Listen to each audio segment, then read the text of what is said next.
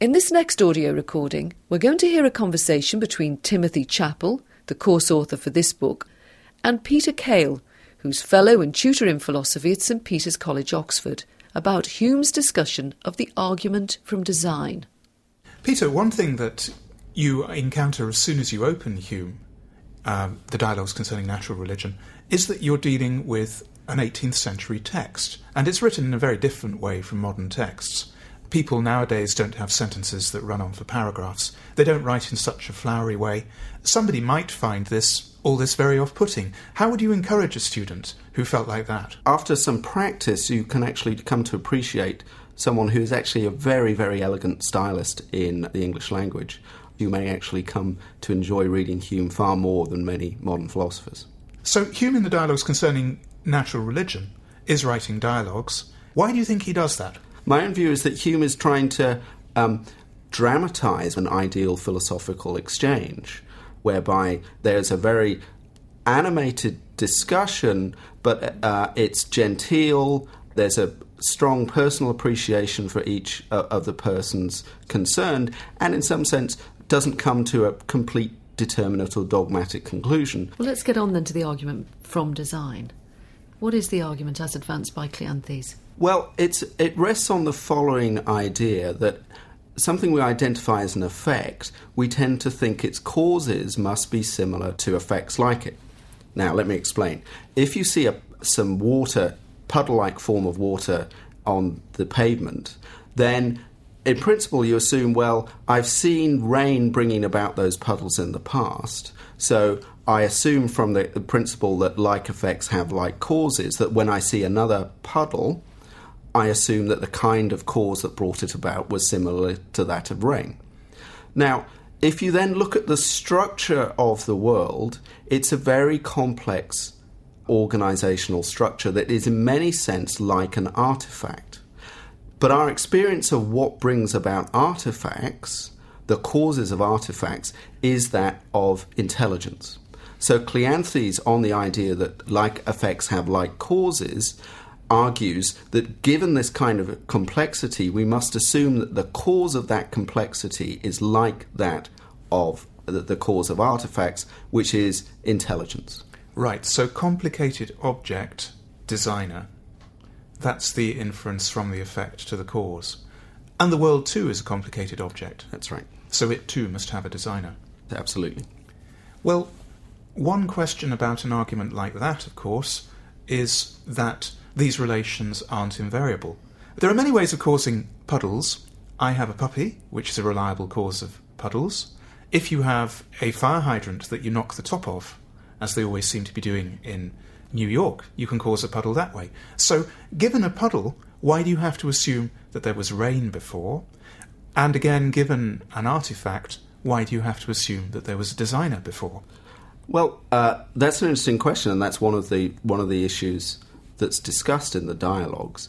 The issue is the extent to which the effect, namely complexity, is like that of an artifact. Now, the particular example you had is you talked about a puddle, but of course, there are puddles and puddles. Some puddles have a particular watery kind and occur uh, outside, some puddles are a raw yellow colour and tend to uh, occur indoors or can occur indoors.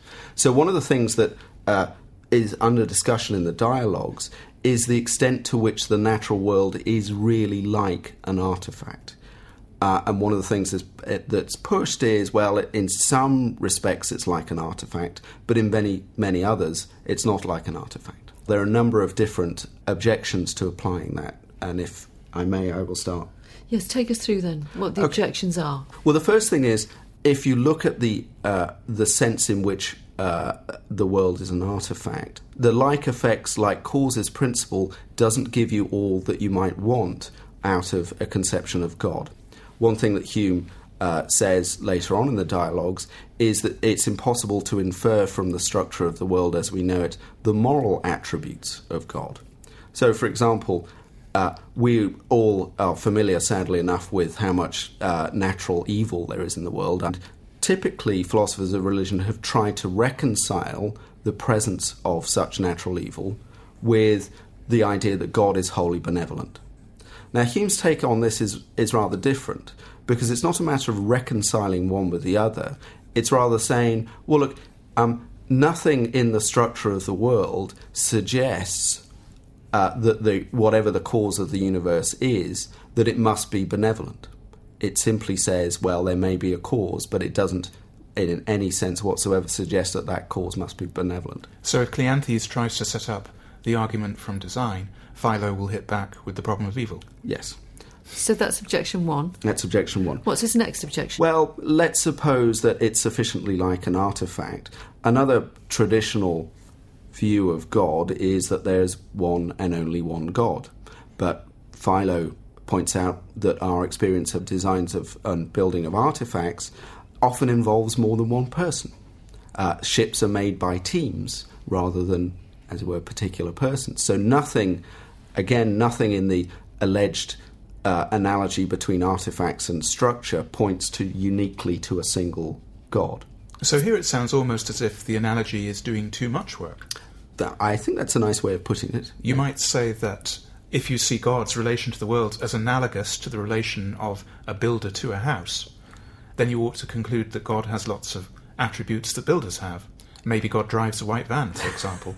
that seems to be taking the analogy too far. I think that's right. There's also then a second way uh, that that the argument is attacked, which is to press the extent to which there genuinely is an analogy here, and to press uh, the, what we were discussing earlier, the like effects like causes principle. So it seems initially plausible. You say, well, there's something really complex. Our experience of the causes of this complexity tends to be uh, that of intelligence. However, here's something that's very, very complex an egg. And an egg is brought about by a chicken. But it's a mistake then to think that, as it were, it's designed by the chicken. It's rather that it's a complex structure that's brought about by biological growth and not intelligence. But now we have a problem. Um, the argument initially started by saying, look, every time we, we see complexity, well, we, we recognize in some instances the causes of complexity must be intelligence. But now, well, in other instances it isn't. So it just depends. But now we get to the spectacularly single instance, namely the causes of order of the universe. And our principle of inference, namely like effects, like causes, seems to be something that uh, it's very difficult to know that it's applicable in this particular instance. Why? Because the particular instance is so singular and such a one off all indications are is that we're artificially stretching that principle of inference. We have no ways of compar- comparing what the causes of the universe were with other, other instances. So Hume leaves us with the thought that there's probably something in the argument from design, just not very much. I think that's right, but you also have to bear in mind that uh, he also says that the cause and causes of the universe probably bear some remote analogy to the rotting of a turnip, three paragraphs early. So he didn't hold the argument in very high regard. I think that's right. Peter Kail, thank you. Okay. From the Open University. For more information, go to www.open.ac.uk forward slash use.